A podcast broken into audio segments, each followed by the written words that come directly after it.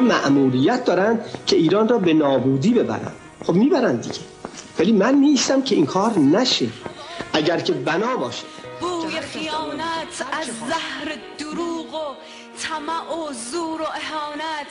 این قوم نکردند به ناموس برادر. چه بیتابانه میخواهمت ای دوریت آزمون تلخ زنده به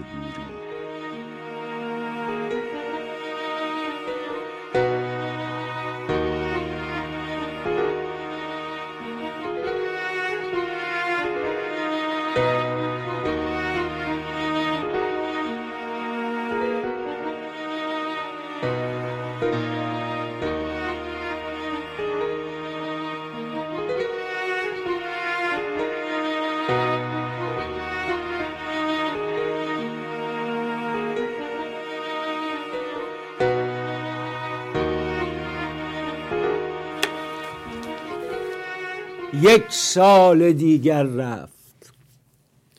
بر صفحه نام من و تو خطی از دیروز با وهم یک فردای روشن از حضور عشق.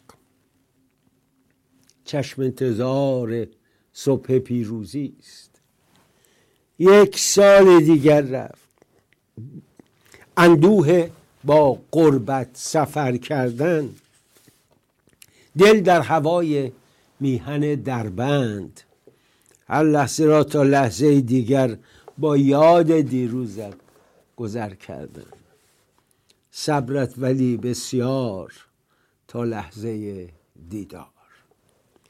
گاهی به تصویری که میریزد در گوشه های خسته یادت بارانی از فریاد میباری. یک لحظه در چشمت تصویر یارانی است که از حسرت یک قطره آزادی خشکان لب در کوچه جان دادن آنها که در سلول جان و جهان دادن از یادهای دور لبریزی شعری دگر با نام یارانت در دفتر تبعید میریزی. از آفتاب و عشق می‌گویی از قلب جامانده بر سینه خاموش پاییزی. یک سال دیگر رفت. در سینه ها اما هنوز آتش رقصان به آواز سهرگاهی تا سر زند.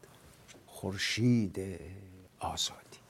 علی رضا نوریزاده با درود بسیار جمعه 22 دی ماه دوازدهم ژانویه به شما سلام. یه نکته رو براتون بگم دوستی برای من نوشته بود رژیم هی تو تلمبه انتخابات می‌زنه که این پیریزه به نوره بره بالا. بدتر میشه سرازیر داره. بعد راجع مردم میگه مردم به درجه رسیدن انفجار بعدی جان و جهان اهل ولایت فقیه رو به باد دوست من آدم تجربه دیده است. هم نهزت ملی رو دیده هم انقلاب رو دیده و همین چهل سال چهل و چهار سال.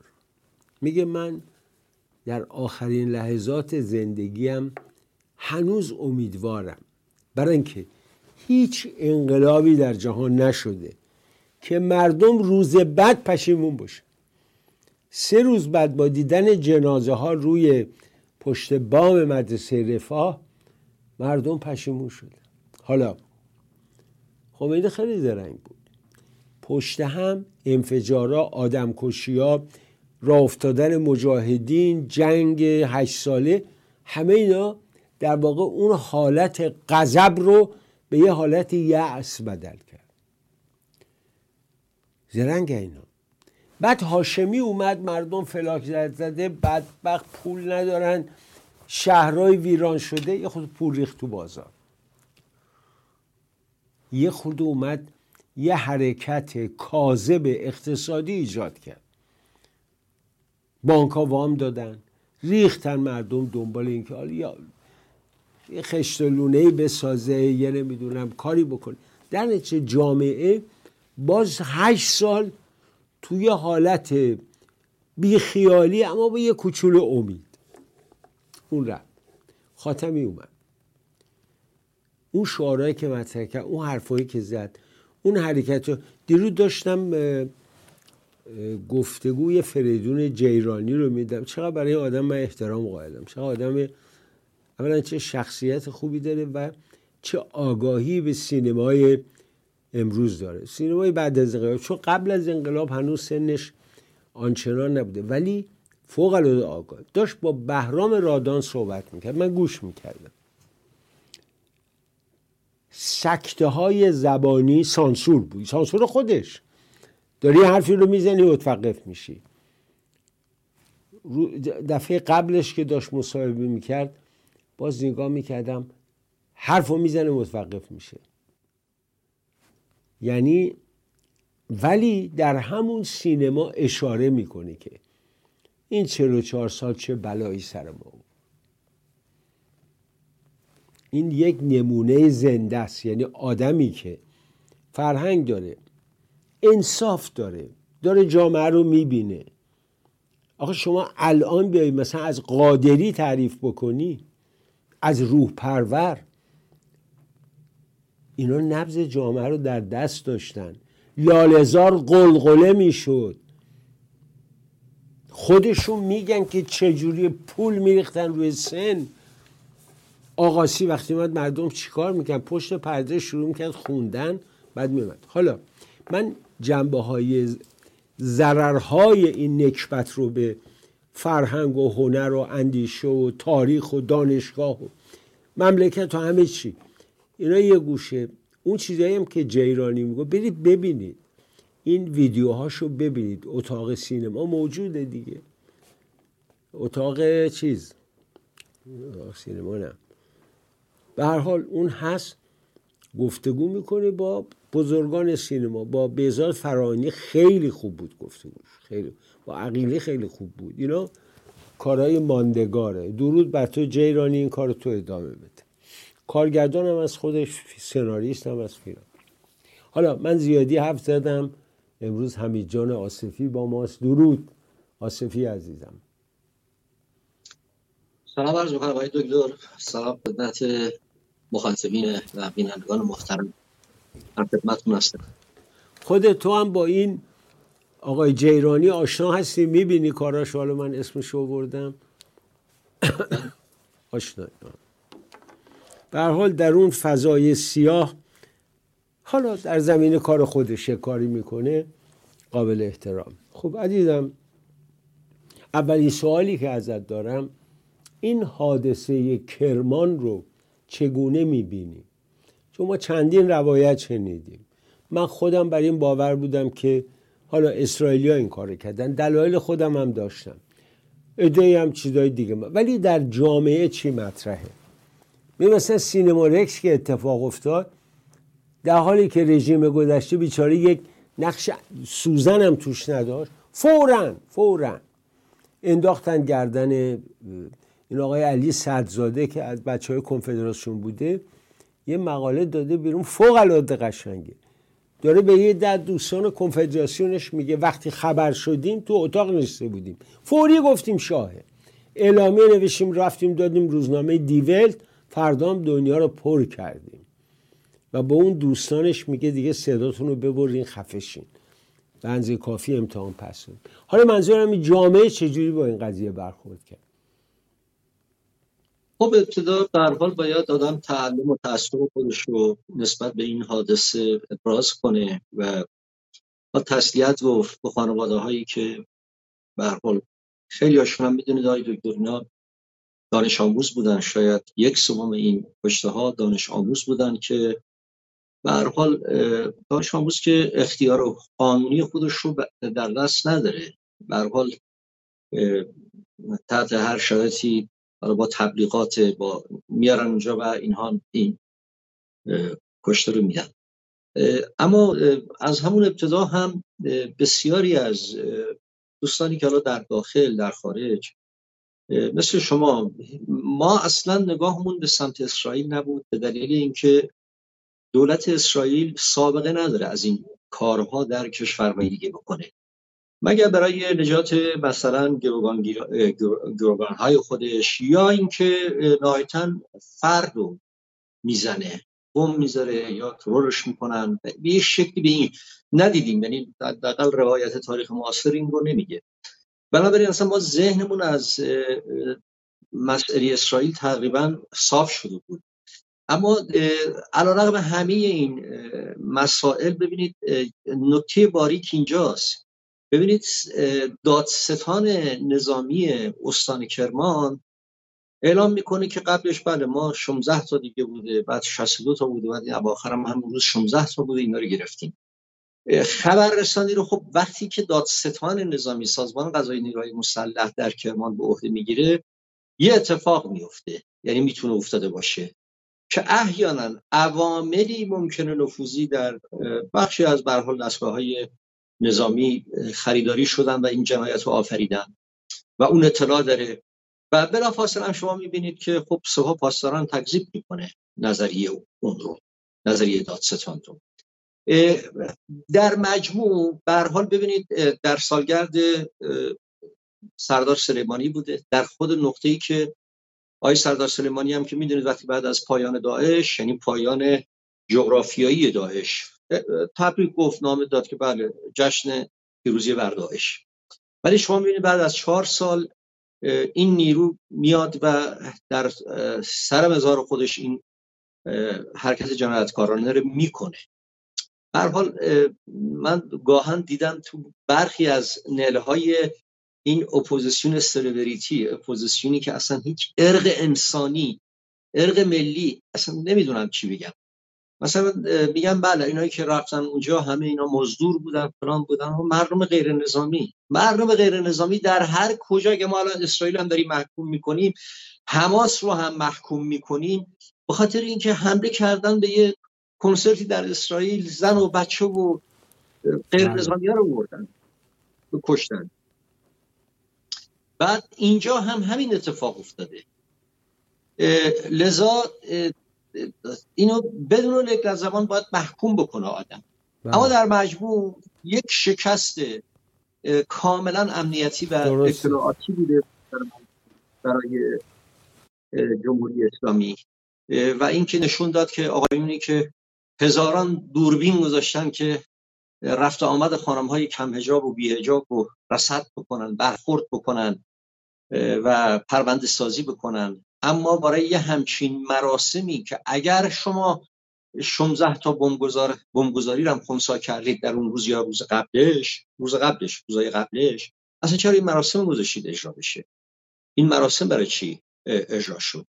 و به حال من فکر می‌کنم که این شکاف و اون باک امنیتی که در دستگاه های نظام هست به راحتی یه جریانی مثل داعش میاد و این جنایت رو انجام میده. روی داعش می‌کنی خب من با این نظر مخالفم. ولی یه نکته رو بهت بگم. چند تا پازل تو اینجا هست که اینا باید پاسخ داده بشه. چرا خانواده سلیمانی و فرماندهان سپاه اونجا نبودن؟ این یک. به گفته همکار تو که همکار منم هست دوست عزیزی می‌گفت ما در هواپیما نشسته بودیم صبح که پرواز کنیم بریم کرمان برای پوشش مراسم. با دم و دستگاه همه چی. گفتن الان خانواده سلیمانی و شماری از نزدیکان و فرماندان سپاه هم تشریف میارن. چون هواپیما هواپیمای نظامی بود. ده دقیقه به پرواز گفته شد که نه اونا با هواپیمای دیگه تشریف میارد برید. هواپیما راه افتاد و رفت. خب در آخرین دقیقه گفته می شود. روس ها خبر داده بودند که آدمای گندتون رو نفرستید. ممکنه در اونجا اتفاقی بیفته. من اول فکر بیام امریکایی ها گفتن ولی بعد فهمیدم روسا بودن. خب اگر به شما میگن خطری اونجا هست چرا مراسم برگزار کردید؟ تایید گفته شما که اون دادستان نظامی هم اون حرف رو میزن برید این پازلا بی پاسخ نمونده. یک سوال دیگه یک یا پاسخ دیگه می‌گوید اسرائیلیا به گمان اینکه فرماندهان سپاه هستند و تمام بزرگان این طرح رو ریخته بودن. زمانی که متوجه آگاهی نظام شدن فرصت خونسا کردنش نبود. دسترسی به اون عاملشون نداشتن. همه اینا خواهد بود. تا بالاخره آشکار. اما حرفی که شما می‌زنید کاملا درسته. رژیمی که 17 تا سازمان اطلاعاتی داره عجزش در این ماجرا نمایش داده. حالا من زیاد نمی‌خوام رو این موضوع حساس تعمل کنم. می‌خوام برگردم به انتخابات. آقای خامنه ای گفتن که عدم مشارکت مردم مسبب این مشکلات اقتصادی و عدم حل مشکلات و ایناست. آیا شما چنین چیزی رو می‌بینید یعنی واقعا عدم مشارکت عامل این مسئله است یا در واقع آواز خان نه آواز. آواز انتخابات عالی ولی آواز خان کیه؟ نماینده ای که چهار سال یک کلمه حرف نمی‌زنه یا حرفم بزنه دلبر جانان من برد دل و جان من یا آقا قربون چشمات برم. الهی من فدای نعلینت بشم. الهی جون و دل و خانوادم فدای مشتبه بشم. آخه این چه میگی راجع به مجلس ببینید ابتدا به ساکن باید اون صحبت های قبلش رو باید نگاهی بکنیم که برای جلوگیری از دیکتاتوری و جلوگیری از استبداد مردم باید در انتخابات شرکت کنن و اساسا انتخابات حسنش اینه در جمهوری اسلامی که جلو دیکتاتوری رو می‌گیره. یعنی به مهندسی معکوس بگیم که جمهوری اسلامی یه جمهوری کاملا دموکراتیکه کاملا مردم سالاره کاملا آزادی هایی که حتی در اون بیانیه جهانی حقوق بشر هست یه چیزایی کم داره اینا بیشتر گذاشتن میشه اینکه خب دیگه آدم اصلا وارد نباید بشه. خب از این برم میگن که حل مشکلات اقتصادی مردم اینه که باید بیان تو انتخابات شرکت بکنن تا مشکلات حل بشه. این هم از اون صحبت هست ببین ما وقتی بحران کارآمدی در جمهوری اسلامی به مرزی رسیده که دیگه شما ببینید زمان که اوپک آقای جمشید آموزگار بود دیگه تحصیل کرده بانک جهانی, بانک جهانی کار کردن بودن. ایشون نمایندگی اوپک رو داشت. الان بالا میشه این سرهنگ پاسدار اومده که اصلا حتی نه زبان انگلیسی نه دیپلماسی اقتصادی. هیچی اصلا بارش نیست. پدرش نفت فروش بوده خب. پدرش نفت میفروخته خب این بد نیست. نفروش بوده پدر وقتی بحران ناکارآمدی چیز داره این چه ربطی ابتدا به ساکن؟ اگر حالا ما از این زاویه نگاه بکنیم چه ربطی به مشکلات حل مشکلات داره؟ مگر در عربستان مشکلات با دموکراسی حل شده؟ مگر در چین با دموکراسی حل شده؟ با حضور پرشور مردم در انتخابات بوده؟ کارآمد دولتی که به توسعه میاندیشه دولتی که به بیشتر رفاه جامعش میاندیشه می‌تونه بدون دموکراسی هم این کار رو تا یه مرحله حداقل پیش ببره. کاری که در چین شده کاری هم که در عربستان و در امارات داره میشه. بله یه زمانی به حال اینها میوه های خودش هم میدن و ممکن اونجا حق تعیین مشارکت و اشتراک در قدرت سیاسی و تقسیم تقسیم به قدرت سیاسی و مشارکت دادن بخش های جامعه هم به حال به سوی سری جنبش ها پا بگیره و به حال اینا حامل دموکراسی هم باشن. اما جمهوری اسلامی که اینا که نداره. اون بحران کارآمدیش ببین به کجا رسیده که اساسا یعنی واقعا یعنی حتی ما مقایسه می‌کنیم با دولت های احمدی نژاد میگیم صد رحمت به اون. که حداقل یه چهار نفر اوپر بود چند تا تکنوکرات دور برش بدن یعنی سطح این دولت به قدری پایین. سطح این مجلس مجلسی که الان می‌دونی جمعیت ماش نزدیک 89 میلیون 90 میلیون شده. در مجلس قبلی ده 9 میلیون و 800 هزار یعنی یعنی 55 میلیون نفر که حق رأی داشتن این مجلس در اومد. الان که دیگه داره میره به سمت خالص سازی از خالص سازی میره به سمت مخلص. سازی از مخلص سازی میره به سمت مخلص پروری نوکر سازی. و حتی نیروهای نیروهای نزدیک آقای لاریجانی رو کاملا قلقم می‌کنن. نیروهای از مجموع کسایی که نه اینکه توی این احزاب اصلاح طلبی که الان وجود داره بلکه میگن یه گرایشاتی دارن نق می‌زنن نقد می‌کنن 22 تا تا 23 تا میگن تونستن تایید سرایت. با این شکل با توجه به اینکه خود وزیر اطلاعات سابق آقای علوی که رد سرایت هم شده که در تهران بین 5 تا 7 درصد مردم به زور شرکت بکنن. در سراسر کشور بگو 15 درصد 20 درصد. و این یه فاجعه است برای به لحاظ مشروعیت سیاسی رو میگن و عملا میان میگن که ما مثلا 11 هزار نفر رو تایید کردیم. نه شما ده هزار نفر هم تایید بکنید. وقتی از جناح از جناح مخلص سازی و خالص سازی اون جناح زوبه در ولایتان این خب طبیعی که اصلا اتفاقی نمیافته و جامعه اصلا میل رقبتی نداره. و خصوصا حوادث سال گذشته که به حال جنبش بود و این همه اعتراضات و این همه وحشیگری هایی که انجام شد به حال الان مردم در یک قهر ملی هستند و مطمئن باشید که این انتخابات هم با یک قهر ملی مواجه میشه. سال با حمید که صحبت می‌کردیم اشاره به این قهر ملی کرد و این حالتی که کاملا در جامعه می‌بینیم. زن و شوهر ایرانی منو دیدن همینجا نزدیک دفترم نشستیم یه قهوه خوردیم و یه ساعتی حرف زدیم. از اصفهان اومده بودن. با من که صحبت می هر دو تحصیل کرده و گفت اصلا در ایران حکومتی وجود نداره. در ایران یه آدم کشن سوار شدن می‌زنن می‌کشن می‌برن و میدزدن. در رژیم صدام حسین می‌زدن میکشتن دزد نبود. وزیر بهداریش داروی مصرف گذشته وارد کرده بود برای جبهه. صبح زود رفت هفته رو گذاشت یا خودتو بکش یا با بی روی میکشمت. خودشو کشت گفتن شهید شده تو جبهه. منظورم اینه حتی اونا در زمان رضا یا محمد رضا زمان محمد رضا یک دریادار ارتش دریابود ارتش.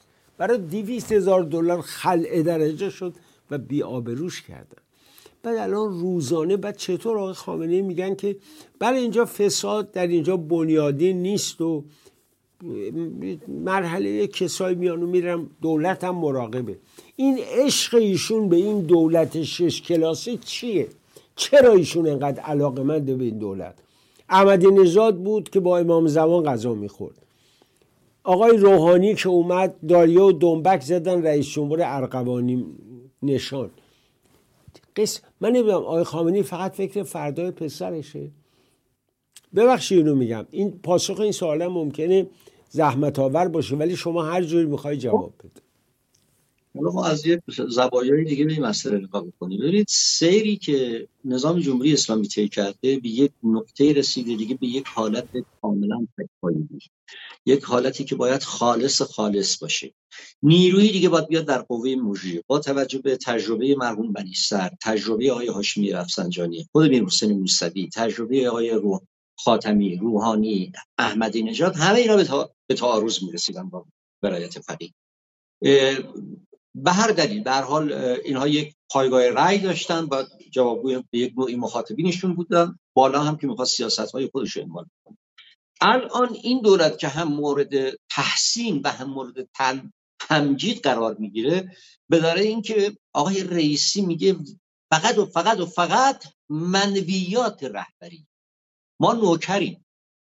امکان نداره این دولت بخواد یک زاویه اختلاف درست کنه علت این هم برمیگره به های اداری سیاسی این آیون که هرگز نمی‌تونن یک پوستاندازی بکنن. اینقدر اینها گذشته حال بدی دارن که حالا آقای خاتمی گذشته مثلا همه دولت مداران تو نظام بوده ولی دیگه قاضی نبوده.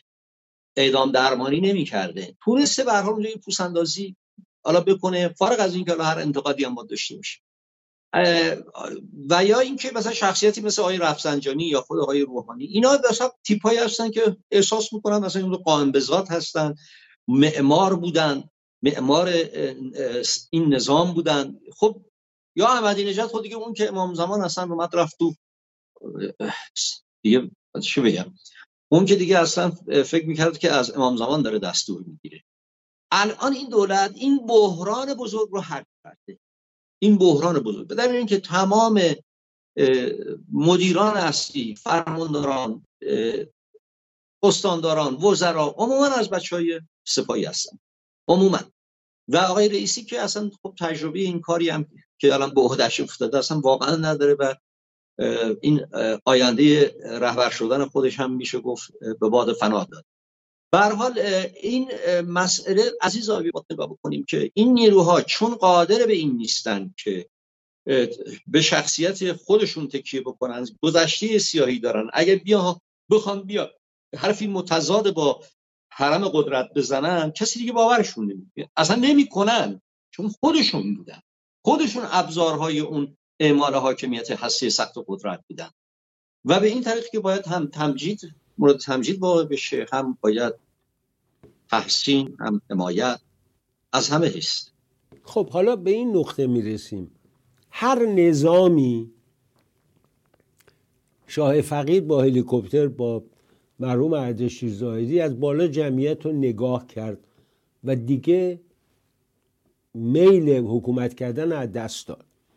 اینا نمی‌بینن. این جمعیت های میلیونی هزاری همینجوری ادامه داره. بعد در جنگ ما همینجوری هر روز شاهدشیم. تو جنگ هم که باز همون افسریه رخ داد چیزهای دیگه که باز سرپوش گذاشته شد کشتن. من واقعا میگم از نظر شما بالاخره شما در داخل ایران این یارو آقایون رو بهتر از ما می‌شناسید هیچ کدوم اینا فکر نمی‌کنن که رژیم در سراشیبی سقوطه. هیچ کدوم فکر نمی‌کنن. این فاصله و این نفرت. بیچاره هویدا می‌گفت ما یه فرمانده داریم بقیه فرمان برداریم ولی کار می‌کرد مملکت رو آباد کرد صدها پروژه اجرا کرد. اینا واقعا فکر نمی‌کنن که آقای رئیسی میگه ما فرمان بردار عوامر رهبر. رهبر کیه؟ یک واعظ بوده کلاس درس داشته بعد شده رهبر جمهوری اسلامی. آقا بابا آقای دکتر آموزگار که شما میگی بعد از انقلاب در بانک جهانی بالاترین مقام داشت و نمونه های دیگر. آیا اینا فکر نمی کنن که ممکنه سقوط کنن؟ فکر نمی کنن فقط فکر می‌کنن با کشتار تموم میشه. دو میلیون آدم بیان تو خیابون 20 روز اینا رفتن. چی فکر می‌کنن آقای حمید خان عزیز؟ خب معمولا نظاماتی که در اثر یک انقلاب پوپولیستی روی کار میان نسبت به رژیم های ما قبل خودشون یا رژیمی که سرنگون شده بسیار مهاجم و جان سختن. هر حال در یک دورم که ایدولوژی یارشون بوده احساسات مذهبی یارشون بوده دوره های خمینی بوده جنگ و بحران های داخلی رو حل کردن تا رسیدن به امروز که اینها در هر ایستگاه سیاسی و در هر نقطه ای که نقطه عطف میشه برای جمهوری اسلامی. بخش وسیع از نیروهای خودشون از دست دادن. یا بردن تو پارکینگ های سیاسی یا تو بایگانی های سیاسی یا حذف شدن دیگه کلا. به دلیل اینکه این قدرت یه قدرتیه که دو تا نقصان بزرگ معرفتی و منفعتی داره. در این نقصان معرفتی و منفعتی اینجا توسعه و پیشرفت و کارآمدی اصلا جایگاهی نداره. اصلا جایگاهی نداره. اینجا فقط حفظ قدرت ادامه قدرت و یک برخورد چکشی و پلیسی فکر می‌کنن خب تا این لحظه موفق شدن. اما واقعیت اینه که نه. خود آقایونن. ببینید یک نظامی که اسیر بلتونیزه میشه و اسیر بلتون های امنیتی میشه فکر می‌کنه خیلی اشراف داره. فکر می‌کنه خیلی آگاهی وجود داره و تمام ریز جزئیات زندگی مخالفین مرحوم همه اینا رو میگن و ها رو میگن می‌ذارن جلو. روزی ده 15 تا بولتن امنیتی بخونید ذهن انسان اصلا حک می‌کنه به نظر من. یعنی اسیر بولتن های امنیتی شدن این تحلیل رو میاره که بله اتفاقی نمی‌خواد بیفته. ولی مگر نظامات که تن دادن به گذار به دموکراسی نظاماتی که کنار رفتن مسالمت آمیز آمدن این دسته از حکومت ها که ایستادن و فکر کردند که یک اکثریت مطلق یک اکثریت وسیع اما یک اقلیت سازماندهی شده می‌تونین این اکثریت رو همیشه سرکوب بکنن خب این بخش از فروپاشی نظام ها را ما دیدیم. در اروپای شوروی بگیم در امریکای لاتین بگیم در اینجا هم این اتفاق میفته. بنابراین من فکر می‌کنم که اتاق فکرهایی که الان اونجا هستن احتمالا ممکنه واقعا به این آژیرهای خطری که تو تمام شاخصهای اقتصادی سیاسی اجتماعی تو این جمهوری اسلامی به وجود آورده و تو جامعه هست و جامعه بالای مثلا 85 تا 90 درصد میگن به شدت دیگه سرخورده و ناراضی هستن. آماری که خودشون در میارن میگن 90 درصد مردم ایران مشکل اصلا شادی رو ندارن. آمارهایی هم که خودشون در میارن من فکر می‌کنم این بازگشت به عقب یعنی اینکه بخواهد این نکته رو من خواهش می‌کنم قطع نکنید. یه نکته ای که به ذهن من میاد اینه که این آقایون فکر می‌کنن اگر بیان عقب نشینی بکنن اعلام بکنن. خب پرستیژ و پوزیشنشون میرزه به هم. بنابراین روی همین ایستادن میگه این عقب نشینی به مراتب دردناکتره. یه رژیم چنج احتمالا. یه تحلیل اینجوری هم دارن. میگن اگر ما بریم و به سمت قطع اندام های زائد ساختار و تغییرات بزرگ ساختاری رو بخوام ایجاد بکنیم یعنی اینکه یه رژیم چنج دیگه. ما این کار نمی کنیم و این خیلی دردناکتر از اینه که ما بخوایم الان بیستیم. حالا فروپاشی هم خدا می‌دونه مثلا که اتفاق می‌خواد بیفته. در حالی که حتی نظام هایی که به این شکل بودن های دکتر یعنی به این شکل با مشت آهنین با جامعه خودشون برخورد می‌کردن در موسم عقب نشینی اگر میگه شما شعار خود جمهوری اسلامی میگه عمل بکن شعار بده عمل مکن عمل بکن آگاه نکن افشا نکن. خب اینا می‌تونستن در سیاست های اعلامی چیزی دیگه ای بگن و در سیاست های عملی سیاست های اقدامی خودشون یه بر حال گشایش هایی تو زندگی مردم گشایش هایی در سیاست خارجی غیر وزاری به وجود بیارن که جامعه باورشون بکنه. و حتی اینم دیگه مشکیری هم نمی‌کنن ازشون. پس بین اون می‌تونستن بین اون سیاست اعلامی و سیاست های اعمالی اونو به یک شکلی جلو ببرن ولی آقایون نه تا این لحظه روی همون دوتا موندن و بر این باورن که چون ایران نگهبان مرزهای اروپاست به خاطر جلوگیری از مهاجرت و بحران نمی‌خواد تو منطقه پیش بیاد و هر دفعه از یک بحران بزرگ بین المللی و منطقی جان سالم به در بردن میگه اینجا هم خداوند کمک می‌کنه تا ببینیم چی میشه بله. ولی این حکومت های این مدلی محتوم به اینان که باید نهایتا بله ممنونم. درنگ کوتاهی می‌کنیم. باز میگردیم به حرف های حمید آصفی. گوش می‌دهیم که بدون تعمل و مبالغه آمیز نیست و این بسیار مهم. با ما باشید.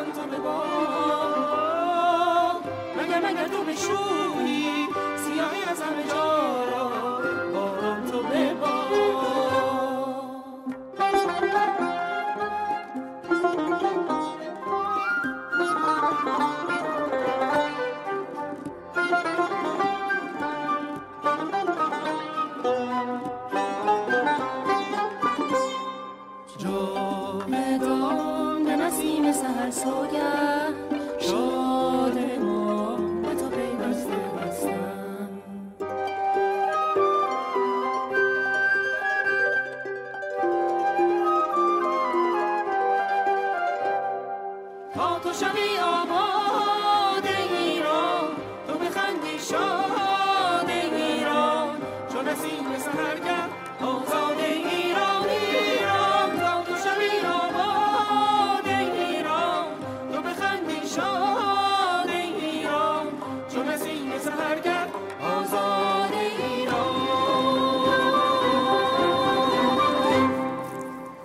با درود دوباره و درود به کیوان ساکت.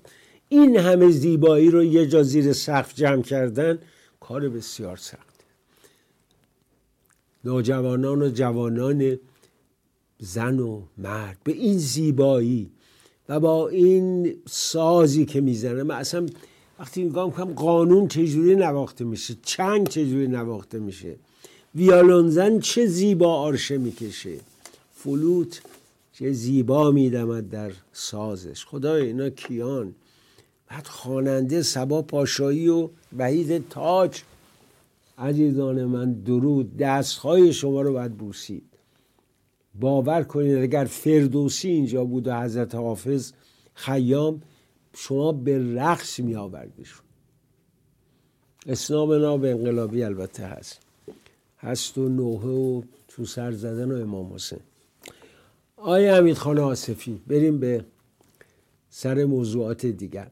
جامعه ما اصلا مثل که عین خیالش نیست در غزه چی میگذره. یعنی در بورکینافاسو هم تظاهرات بود ولی در ایران اینا کاری کردن که ملت ما من یادم وقتی عرفات اومده بود ایران چی کار می‌کردن؟ تو استادیوم اهواز وای توی تهران. چه خبره؟ وحید. میگم همین جا ببخشید.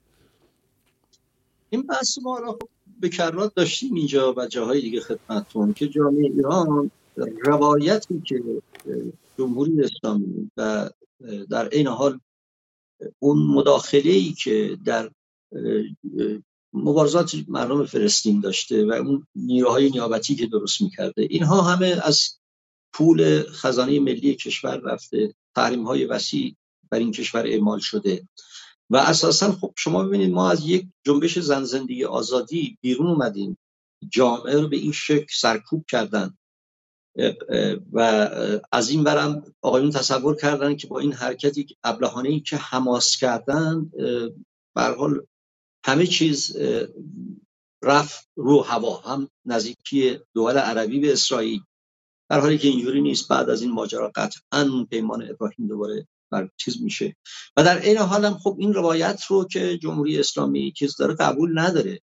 جامعه ایران اگر بخواد بیاد ببینید اینا خودشونو کشتن در هزار تا نتونستن تو تهران جمع بکنن. 2000 تا 5000 تا جمع کردن در میدان فلسطین. مردم ایران اگه این اجازه رو داشته باشن یعنی بگن آقا به طور خودجوش حتی شما نگاه بکنید نهضت آزادی میره وزارت کشور میگه آقا یه نامه به چیز بدید به ما نامه می‌زنن. میگن شما یه مجوز بدید ما می‌خوایم در یک نقطه تهران در دفاع از مردم فلسطین و مردم غزه به ما مجوز بدید. نمیدن بهشون. به دلیل اینکه همون میشه بهانه ای و مردمی که نارضایتی شدیدی از این سیاست خارجی ایران بر باده ای که اینها گرفتن اونجا حرف خودشونو می‌زنن. میگن که نه غزه نه لبنان جان فدای ایران. میگن که اگر قرار ما کمکی به مردم فلسطین بکنیم در چارچوب نهادهای بین المللی در چارچوب کنفرانس اسلامی از اون چیز میشه. و از فرمول دو دولت و خب بنابراین تمام گفتمان و نظام رو می‌برن رو هوا. و به نظر من جامعه ایران هوشیاری خوبی داشتن. هوشیاری خیلی خوبی داشتن که تو این دام نیفتادن. مسئله اصلی مردم الان نظام حکرانی ناکارآمدیشه بحران های بزرگی که برای این کشور به وجود اومده. به قول دیگه یکی از دوستان میگه ما زندگی نمی کنیم فقر رو داریم مدیریت می‌کنیم. جامعه که 80 90 درصدشون شما به فقر و فراکت کشوندید و آمارهایی که خودشون هم میدن که چند 28 میلیون نفر در خط مطلق فقر و 40 میلیون دیگه در زیر خط فقر. اون فقر مطلق فقر خشن رو من عرض می‌کنم 28 میلیون. بر این جامعه چه گذشته؟ بر این جامعه شما چه, چه کار کردن آقایون؟ چه گلی به سر این جامعه زدن؟ و طبیعی است که حتی اگر یک مداخلی جدی هم جمهوری اسلامی می‌کرد کما اینکه خب دیدیم نکرده کم مونده بود که قسم حضرت عباس هم بخورن نوازا امام هم بخورن که آقا ما اطلاعی نداشتیم. البته من از این زاویه میگم خب به سود مردمه چون ایران وارد جنگ نشه ایران ویران میشه. یک چوب چراغ برق تو ایران باقی نمیمونه. همین ترس خودش یه نوع خردم میاره. ولی در مجموع اینا تو صورت حساب جمهوری اسلامی هستن تو صورت حساب مردم سررسیدن اینها میشن. و اینو شما من به شما بازرس قاطع میگم که برآمد بعدی برآمد بعدی که شکل خواهد گرفت. نمیگم حالا امسال. یه ما وقتی به سمت عید میریم فروکش می‌کنه یه مقدار. مردم دنبال تنظیم به حال زندگی خودشون در همون شب عید هستن. ولی دیگه از سال اردیبهشت سالی دیگه همینجا هم البته اعتراضات پراکنده هم زیاده و شعارها رو دیگه خیلی رادیکال هم دارن میدن. حتی جنبش بازنشستگان جنبش کارگرا کارگری. ولی سال آینده برآمد خیلی مهم بزرگی پیش میره. با توجه به اینکه مردمان دیگه به شدت عصبانی و به شدت فقیرشون کردن. خب یه جامعه که به شدت عصبانیه به شدت فقیرشون کردی چجوری می‌تونه بیاد توی پارادایم و گفتمان نظام بخواد روایتش رو از بحث فلسطین بپذیره؟ نماینده واقعی مردم فلسطین همون جریان آقای عباس الفتح صاف با همه حالا فسادهایی که هست مشکلاتی که هست نه جهاد اسلامی نه حماس اینا حتی دیگه یه انتخابات هم دیگه برگزار نکردن. مردم معترض غزه رو بارها بوده اینا کشتن حمله کردن سرکوب کردن. قبل از این وقایع رو دارم عرض می‌کنم. بنابراین به نظر من اون هوشیاری ملی اون هوش ملی به نظر من اینجا به کار اومد و جمهوری اسلامی رو به یک نوعی در نوع روایتش نسبت به غزه و اسرائیل که می‌تونه مخاطرات بزرگی رو برای امنیت کشور شرایط وضعیت کشور به وجود بیاره جامعه به نظر من با تنها گذاشتن نظام اوکراینی حرف خودش رو زد و به یک نوعی به حال در یک جای خوبی به نظر این سمت درست تاریخ ایستاده. عزیزم یه چیزی که من می‌خوام در تایید حرف تو و در انحال اینو بگم. گفت خود پیداست از زانوی تو. آخه میگن ما نبودیم ولی شما یک سال از گذشته از دیدار هانیو به بعد نگاه کنید تماما حکایت آلوده بودن نظام به این ماجراست. حتی یه هفته قبلش که آقای خامنی اون فرمان رو داد و نابودی اسرائیل و غیره. یعنی می‌خوام بگم همه می‌دونن. و الان صدای همو حماس و جهاد اسلامی هم در اومده که آقا اینو پای حاج قاسم ننویسید. ما چون وقتی فرمانده جهاد اسلامی که اصلا زاده جمهوری اسلامی است. قاسم سلیمانی درش آورده از شکم حماس. برمیگرده میگه ما جای مرتد و شیعه و اینا در جهاد اسلامی نیست. یعنی اون سیاست رژیم هم با شکست روبرو شد. جذب نوکر با شکست روبرو میشه. چون اونا نوکر نمیشه اونا پول می‌خوان. جمهوری اسلامی پول میده قطر هم میده. پای امیر قطر رو میبوسن شونای آقای خامنه ای رو. براشون فرق نمی‌کنه که امیر قطر نوکر آمریکاست.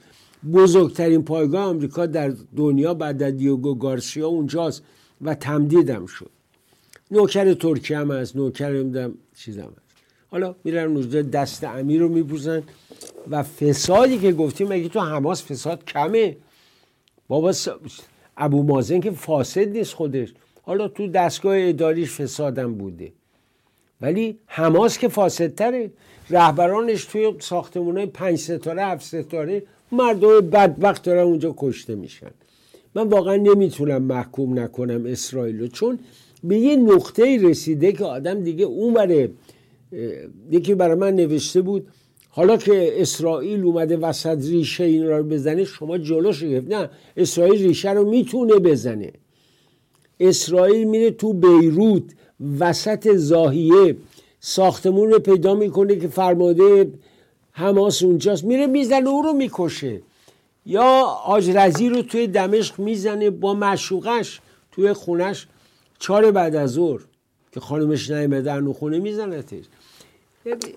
همه کار می‌تونه بکنه. منتها من نمی‌دونم. به حال یه وزیرشون می‌گفت لعنت به آمریکا. اونا نمی‌ذارن. ولی خب آمریکا هم نباشه اسرائیل چیکار می‌کنه؟ بگذاریم. دوست من نکته دیگری که خواستم بهت بگم. این بی به فساد از کجا ناشیه؟ ببین تو بورکینافاسو هم باشی اون گروبانه که شب شده ژنرال حالا دزدی هم می‌کنه ولی اگه یه جا سر و صدای دزدی بلند شه بلند میشه میاد می‌زنه می‌گیره. اینا چرا انقدر بی به دزدی؟ چرا انقدر مردم فکر نمی‌کنن مردم کلافن؟ نون سنگک بده چند هزار تومن بخره بعد یارو وردار خانومه. طرف حساب آقای احمدی نژاد 750 میلیون دلار بدزده. بعد بره زن آقای خلجی بشه. آقای خلجی هم یه چند ماهی وضع مالیش خوب بشه. آقا این چیه داستان؟ بعدم رهاش کنه. یه پنج میلیارد آقای خاوری رو چسبیدن. پنجاه صد میلیارد ها داستان چای دبش چه شد؟ حمید آصفی عزیزم. آقای دکتر ببینید خب با عموم اقتصاددان ها و عموم کارشناسان ملی در این کشور اعلام کردن که یک فساد در جمهوری اسلامی سیستماتیک شده. خب رهبری نظام این رو قبول نکرده و خیلی دیگه قبول نمی‌کنن. میگن نه فساد اقتضایی و موردی بوده. خب اگر قربونش برم فساد سیستماتیک که نیست اگه فساد موردی اینه پس اون فساد سیستماتیکش می‌خواد چی باشه؟ در حالی که شما می‌بینید الگوی فساد یک الگویی که اینو هم سازمان شفافیت بین المللی هم به حال در اون دانشکده آکسفورد اگر دوست عزیزان یه سرچی بکنن میگه قوانین و مقرراتی که تسهیل کننده رانت و فساده و افراد برن و بعد افرادی دیگه بیان احساس می‌کنن جا موندن اونها دوباره یه دیگه مهان شروع بکنن. یعنی الگوی فساد الگوی تکرار شونده. وقتی این حالت پیش بیاد بهش فساد سیستماتیک. خب برای کشوری که شما با 50 میلیون دلار می‌توانی یک کشور در افریقا اصلا کودتا رو بندازی که نظام دو دولتی رو اونجا می‌تونی مستقر کنی. کل شاید در بهترین حالت اقتصاددان هایی که در ایران هستن اعتقادشون بر اینه میگه مگه ما چای مصرفی ما ما چقدر بوده؟ نهایتا نهایتا میگه چیزی حدود سی یعنی در بالاترین حالت 300 میلیون دلار نیاز بوده به این واردات چای. نه سه میلیارد و 700 میلیون دلار. و این مسئله اینا فکر می‌کنن که جامعه چون جنبش ضد فساد را نمیندازه چون جنب موردی و جزیره ای نمیره به دنبال اعتراض. میگن خب این هم دیگه بیهسی جامعه است بیتفاوتی جامعه است. نه. به نظر من جامعه این رو خوب فهمیده. و وقتی که در برآمدهای اعتراضی و اجتماعی قرار می‌گیره شما می‌بینید کل ساختار و حکرانی رو به چالش میکشونن. چون برخورد با فساد که برخورد موردی که نمی‌تونه باشه. یا اینکه اینها عوامل این فساد فسادهای به چای دبش الان فسادهای دیگه هم رو میشه. اینا جامعه می‌دونه که اینها تو اون رقابت های بین باند ها گرفتار میشه یه باند. به حال احساس می‌کنه اون رو باید اون رانت نصیب اون می‌شده یا با این تقسیم می‌کرده به حال پرونده رو میندازن. و برای همینه که جدی نمی‌گیرن. این که میان میگن آقا ما از اولم خودمون می‌دونستیم ما خودمون کشف کردیم که هنر نیست. خسته نباشید. اینکه هنری شما می‌دانستید یک سال بانک مرکزی وزیر جهاد کشاورزی گمرک همه اینا رو می‌دانستید. و بعد یک سال و معمولا این بگیر به بندها نه به مختص جمهوری اسلامی.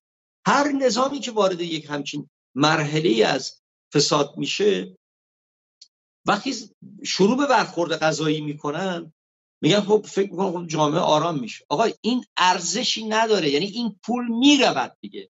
این پول دوباره بر نمیگرده به خزانه به اقتصاد ملی کشور. الان آقای بابک زنجانی چند سال زندان نتونستن یک دلار هم ازش بگیرن. با بگیر و ببند و سلطان سازی و سلطان سکه و سلطان غیر و سلطان چای دفش و بعد اعدام بکنید اتفاقی نمیفته و اصلا تأثیری هم دیگه نداره. نسل بعدی نیروی بعدی کارگزار بعدی میاد میگه عقب مونده اون باید شروع کنه مدلش هم قدیمی و تکرار شونده است. مقررات این بود که در ساختار رو بکنیم. آقای یاسین وقتمون تموم شد. فقط من بهت بگم از یکی از آشنایان آقای بابک زنجانی شنیدم. آقای محسنی ایزهی با گرفتن 100 میلیون دلار. حکم اعدام ایشون رو تبدیل کردن به شله حالا باشه تا بعد. منظورم اینه که قربونت برم. بابک زنجانی هر هفته میاد بیرون عشقشو می‌کنه زندگیشو می‌کنه. یه باجی هم ماهیانه به اینا میده. حیف از اون مملکت که دست دزدا افتاد. سرزمینمون دست آموزگار و دست آدمای یه وقتی قوام سلطنه و مصدق و فروغی بود مملکتمون دست پاسدار قالیباف افتاده که بشه رئیس پارلمان جای معتمل الملک خدایا زیر معما پرده بردار. ایران سربرند ایرانی سرفراز. پرچم زیبای سرنگ شیر و خورشید نشان. هماره برافراشته بود. علی رضا نوریزاده تا فردا تا دیدار بعدی در پناه پروردگار.